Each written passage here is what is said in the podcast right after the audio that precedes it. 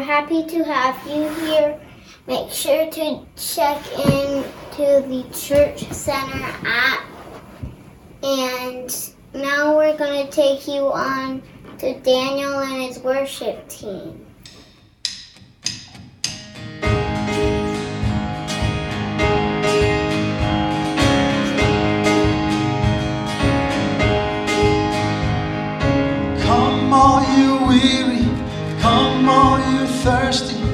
onto the well that never runs dry.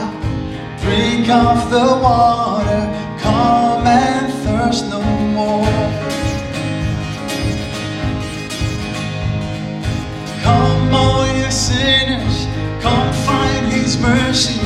Come to the table, He will satisfy. Taste of His goodness, find what you're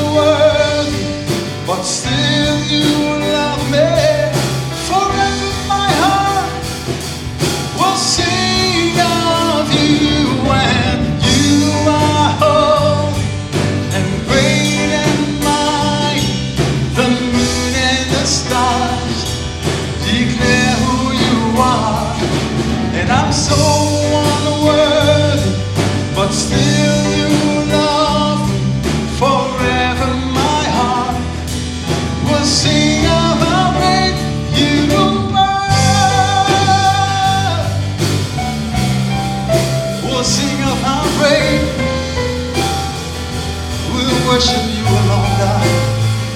We'll sing a how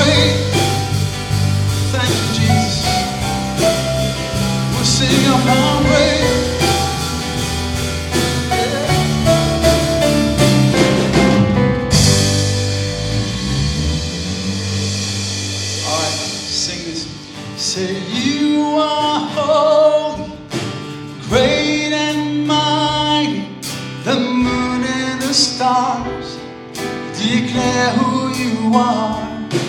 And I'm so unworthy, but still you love me. Forever my heart will sing of how great you are. Amen. He alone is worthy. Amen. Welcome back. And now it's time for us to worship through giving gifts. Daddy, why is it important? Well, Jack, it's important that we give gifts because Hillside uses those gifts in our ministries to spread God's love in the world. And now let's pray. Lord, thank you so much for the faithfulness of this Hillside community. Please bless these gifts that we are going to give. Please use them in our ministries to spread your love in our own community and throughout the world. In your name we pray. Amen. Amen. Good morning, Hillside. Good to be with you this morning. I invite you to turn over to the book of Revelation, Revelation chapter 2, verses 12 through 17. We're going to read from this particular section of this letter, and I want to begin with verse 12. So join me in the reading. To the angel of the church in Pergamum, write These are the words of him who has the sharp, double edged sword. I know where you live, where Satan has his throne. Yet you remain true to my name. You did not renounce your faith in me, not even in the days of Antipas, my faithful witness, who was put to death in your city where Satan lives. Nevertheless, I have a few things against you. There are some among you who hold to the teaching of Balaam, who taught Balak to entice the Israelites to sin so that they ate food sacrificed to idols and committed sexual immorality. Likewise, you also have those who hold to the teaching of the Nicolaitans.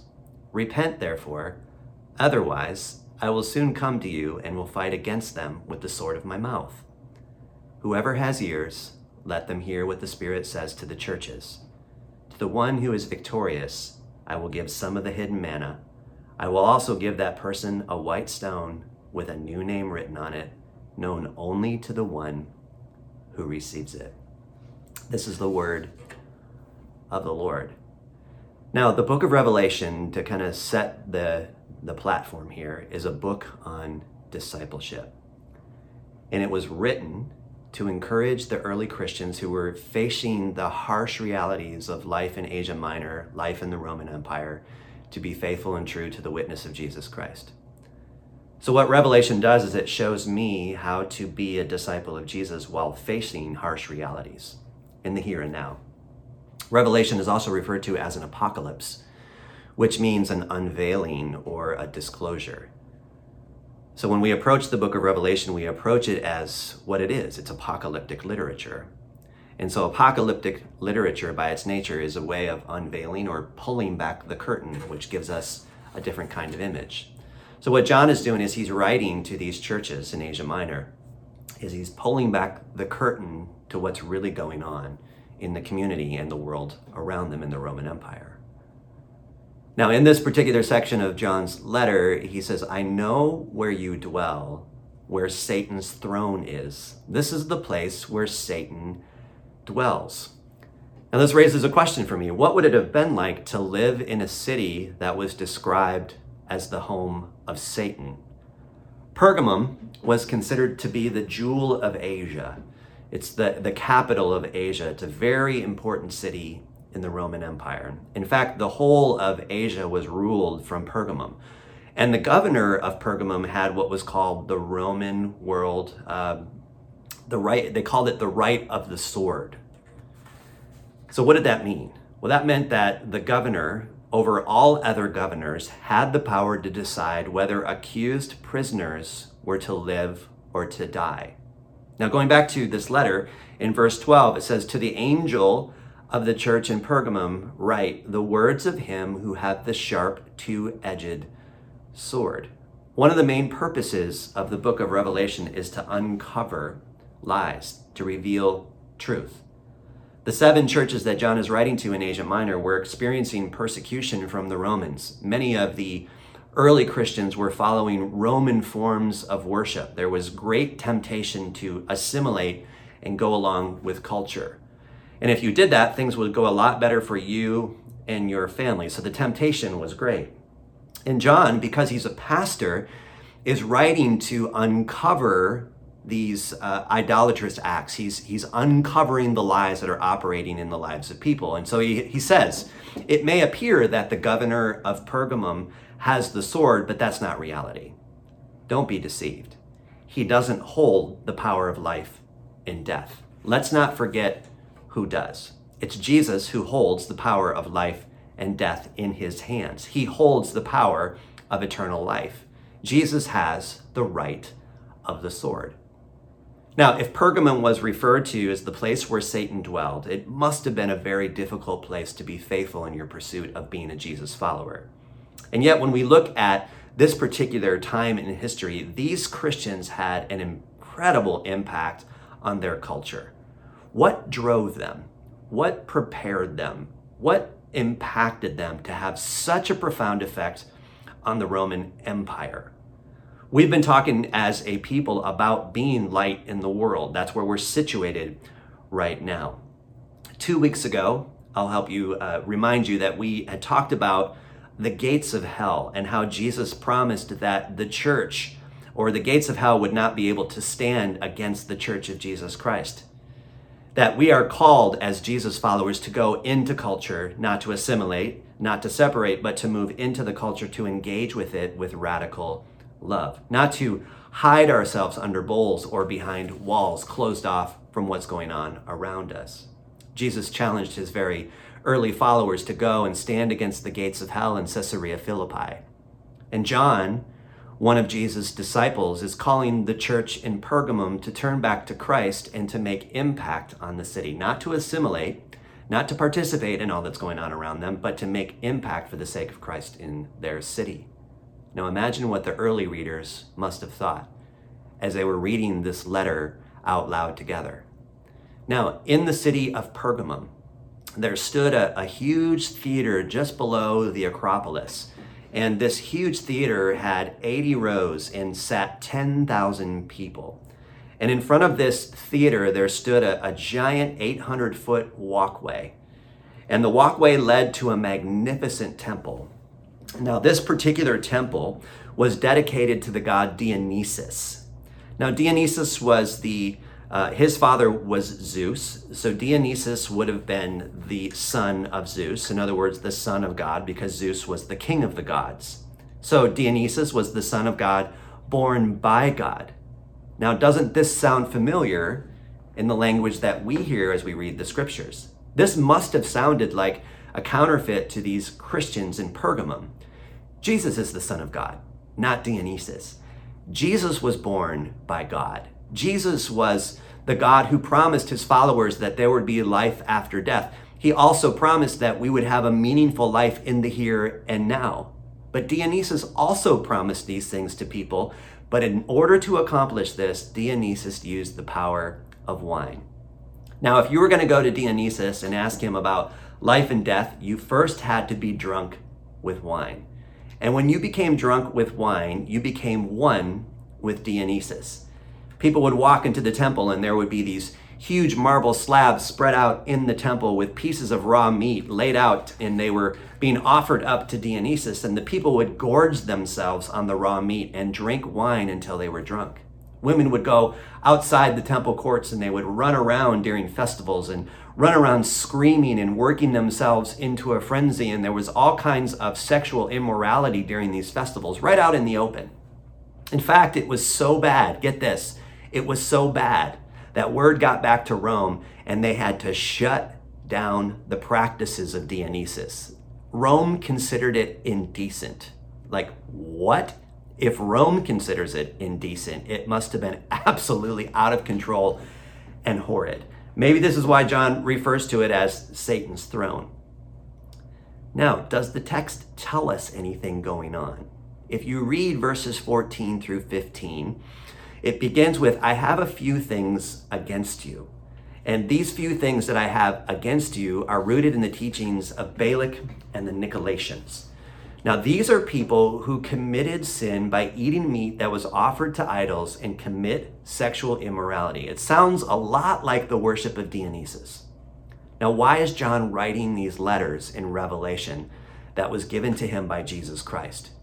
He's writing these letters as an apocalypse to uncover the lie and bring truth, to encourage the faithful followers of Jesus to continue following Jesus in a culture that was clearly going in a different direction. It's apocalyptic writing to uncover, to pull back the curtain to see what is real. So, Revelation is a book on discipleship. That's the purpose of the book to encourage, stir up passion to follow Christ in this world that is clearly moving in a different direction. And John is saying to these Christians in Pergamum, Dionysus is not the one sitting on the throne. In fact, I, John, as a teenage boy, stood with Jesus Christ and I watched him do miracles. Now, think back to John's gospel.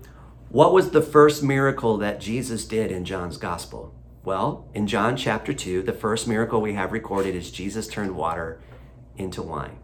Now, Dionysus claimed to do the same thing during certain festivals. Satan always has a counterfeit. The book of Revelation is full of counterfeit truths.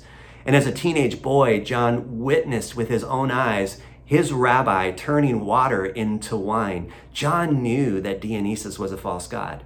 And as a pastor, he's he has a heart for people, and so he's revealing that which was false, pointing these Christians back to what was true.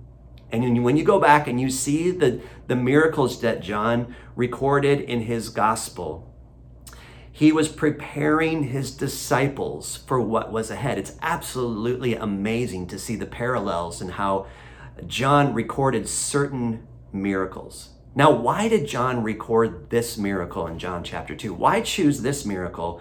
Because at the end of his of his gospel, he says Jesus did and said many other things and in fact, if we were to record all of it, it would just fill the world. It would fill the entire earth with all the things that Jesus did. And yet, John only chose certain miracles to write down.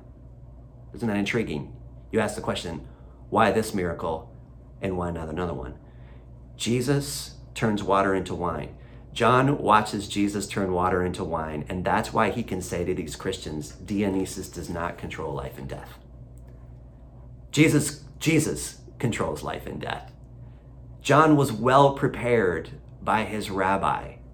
And the question I ask of myself and, and those of us who live as Christians, faithful witnesses in the world today, are, are we prepared? And I think about churches and that churches in and of themselves need to be training stages where we are getting people equipped to engage with culture, equipping us to, to see false from what is false and true. Churches need to be these kinds of training centers. Now, there was another temple in Pergamum, and it was built to the snake god Asclepius. The, the, snake, uh, the snake god was referred to as the god of healing. And as you walked into his temple, there was a large pillar with an altar on top of it, and the pillar had a symbol on it, and the symbol was a snake. Now, if you were healed by this God, you would testify to this city and say, I was healed by the snake god. Now, before you went in to see Asclepius, there were steps that you had to take. Follow along with me here.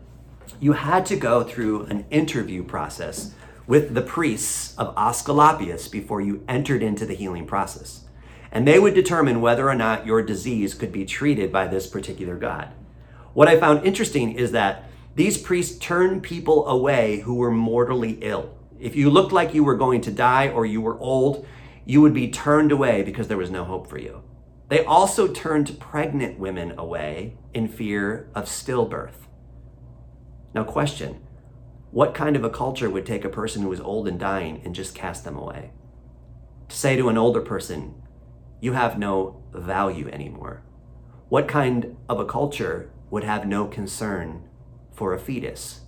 It sounds like the culture in which we live in today.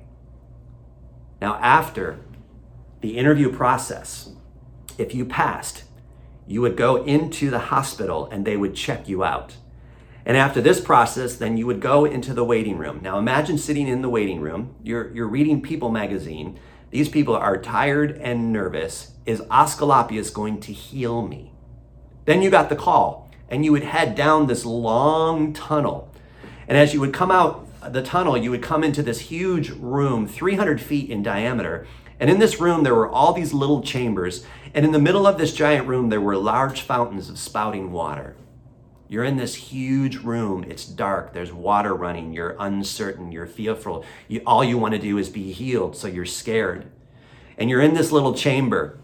And in this little chamber, there would be all kinds of various drugs that you could take, probably opium and the patients would sit in the dark and they would get high. And while they were high they would go to sleep. And the hope was is as they fell asleep and they fell into an entranced state of mind that Asclepius would come and give them a vision of treatment.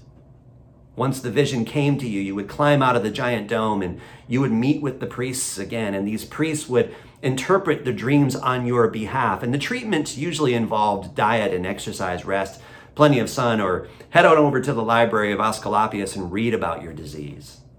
And you are instructed then to go to the theater and give praise to Dionysus and Asclepius. There was one major component for everyone's healing. And that one major component was the water systems that were all over the temples. They were full of these sacred pools. And people would would go to these sacred pools and they would immerse themselves or they would take mud baths and there was the pool of Asclepius and you would drink this healing water. And all of this was designed for you to be healed. And and you wouldn't know how long it would take or but out of your desperation you would do whatever it took. And they would do all kinds of things just to be healed. There was a desperation. Now if you were healed you would climb the steps of this huge temple at the very top this huge of this huge uh, temple there stood a statue of Asclepius. And he had a serpent in his hand. And you were instructed to get on your knees and to say out loud as a public witness thank you for the gift of healing. Thank you Asclepius for the gift of healing. And outside of these temples there were these huge white stone tablets. And you were to take and inscribe your name on these huge tablets. It was, it was your public testimony of what the snake god did for you. And John calls this Satan's home, the throne of Satan.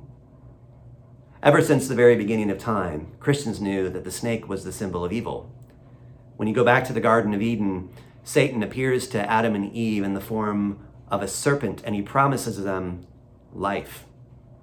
John is saying to his people, don't get on your knees to these false gods.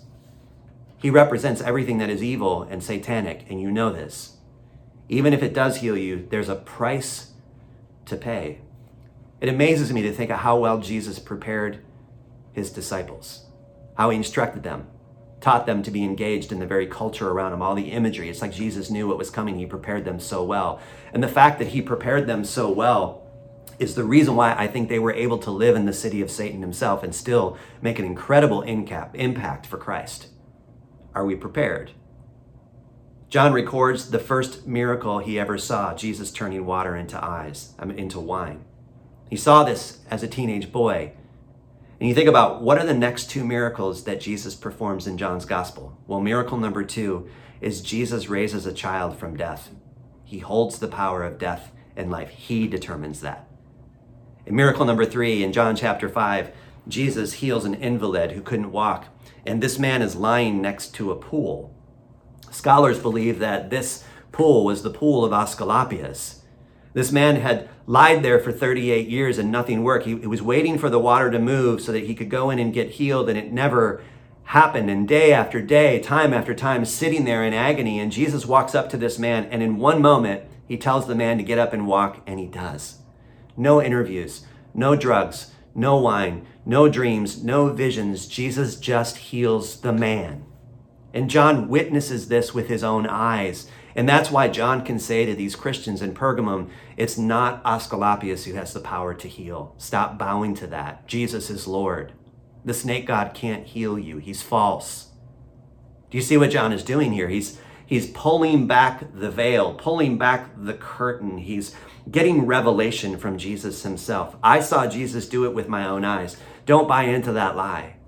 And maybe this is why Pergamum is referred to as the throne of Satan. Now, there was another temple in Pergamum, yet another one. And this one was to the shrine, it was a shrine to Demeter. And Demeter was the goddess of grain. Demeter was particularly popular among uh, lower income people, lower class, middle class women in particular. And you would go to Demeter and the people would immerse themselves in the blood of bulls to wash away their sins so that Demeter would provide food for their table. And Christians know that we are washed in the blood of Jesus. That's the language that we use. Demeter is a false god. Demeter was a gentle goddess who put food on your table. Does the text say anything about this? Well, look at verse 17 with me. He who has an ear, let him hear what the Spirit says to the churches. To the one who conquers, I will give some of the hidden manna. What is John pointing us to? Do you remember that God gave manna to the Israelites when they were in the desert? Every day he would provide just enough fresh manna that would come for the people and there would be just enough. It's not Demeter who puts food on your table, it's Jesus. Do you think that these early Christians were really well prepared by their rabbi? Miracle number four, recorded for us in the Gospel of John Jesus feeds the 5,000. Jesus stands in front of 5,000 hungry people. Demeter is not the one who provides food. Jesus provides food. Demeter is fake. Again, revealing that which is real. Pergamum was given the honor of being the first city where the emperor cult was established. Now, get this.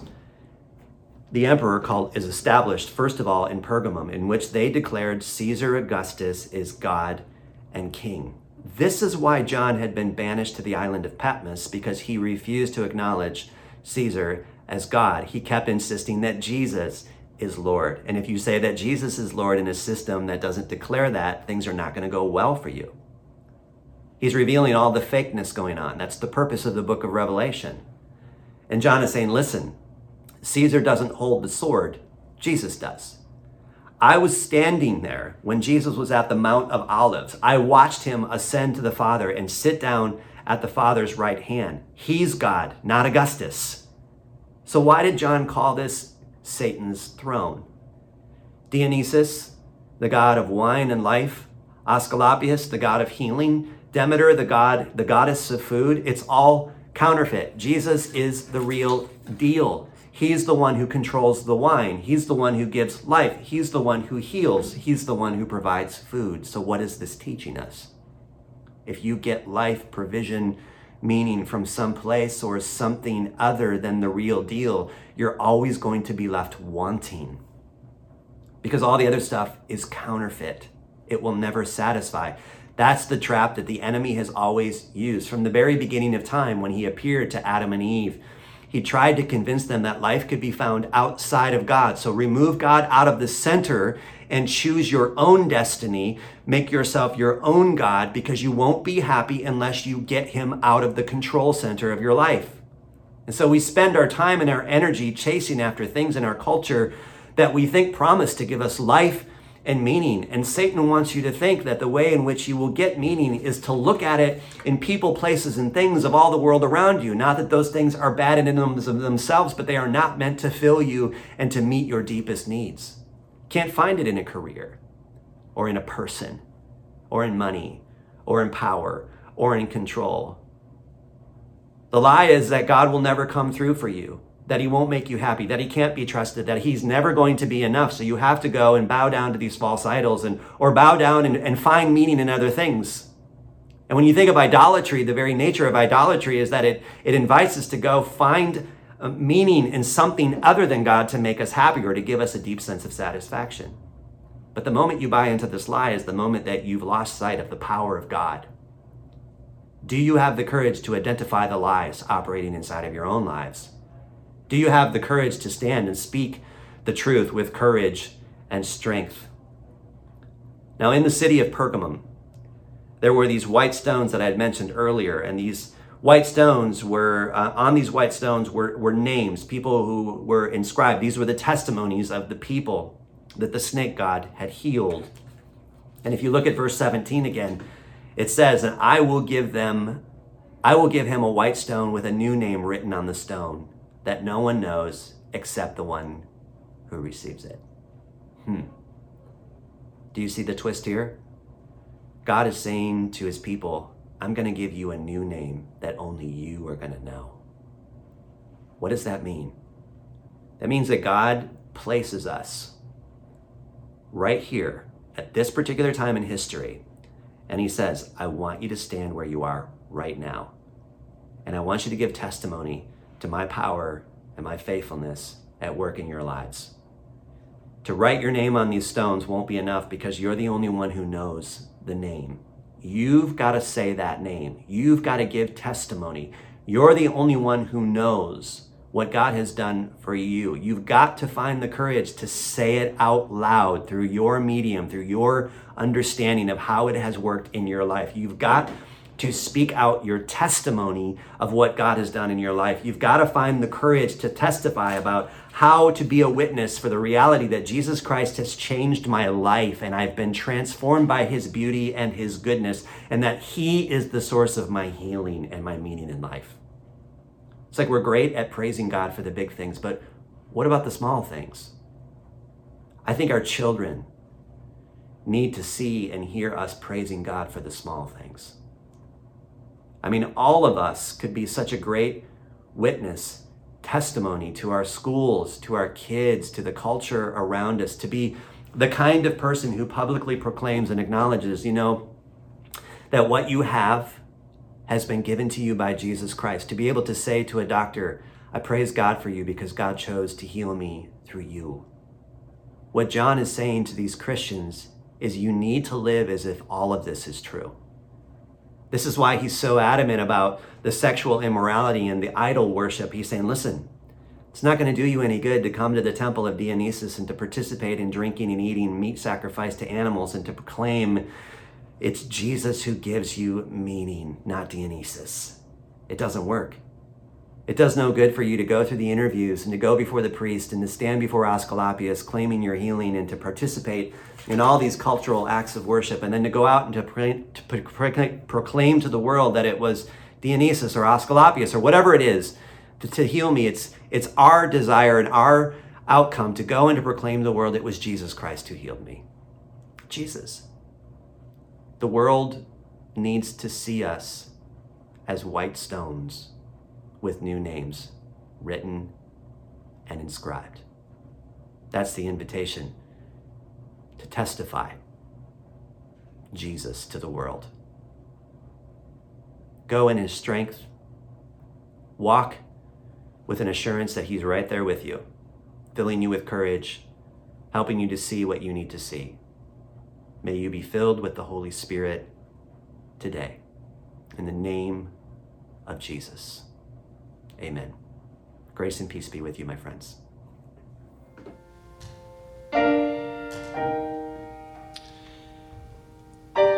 Okay, people of God, I want to invite you this weekend for us to read together something that we know and believe to be true. There's an old reading called the Apostles' Creed. You know it, you've read it before. Every once in a while, it's good to be reminded of what we believe. So this weekend, we're going to read it and we're also going to sing it. So be ready. The words will be on the screen. Please follow along. Let's read together. I believe in God the Father Almighty, creator of heaven and earth, and in Jesus Christ, his only Son, our Lord, who was conceived by the Holy Spirit, born of the Virgin Mary, suffered under Pontius Pilate, was crucified, died, and was buried. He descended into hell. On the third day, he rose again from the dead. He ascended into heaven and is seated at the right hand of God the Father Almighty. From there, he will come to judge the living and the dead. I believe in the Holy Spirit, the holy Christian church, the communion of saints, the forgiveness of sins, the resurrection of the body, and the life everlasting. Amen.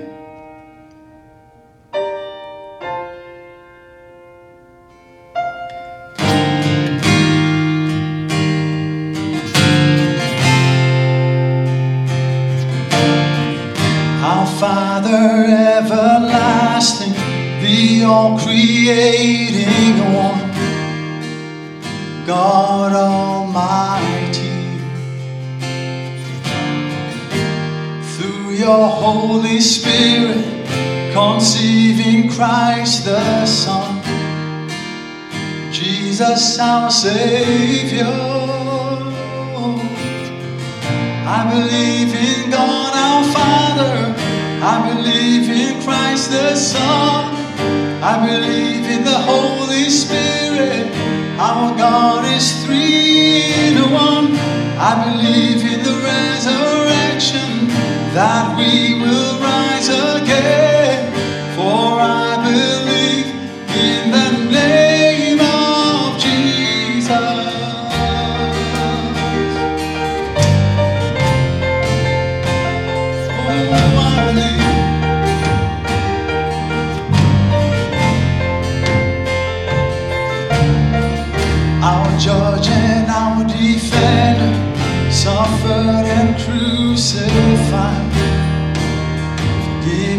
Is in you.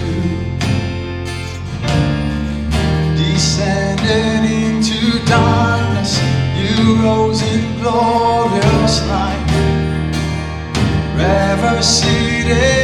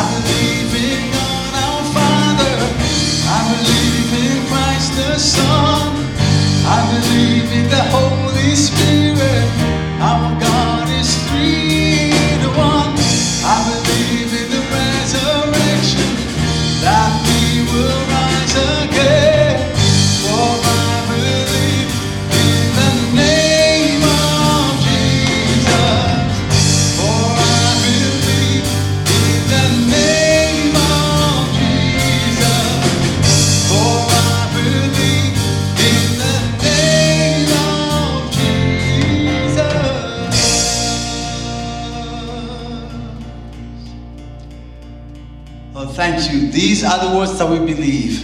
In the name of the Father, and of the Son, and of the Holy Spirit. Amen.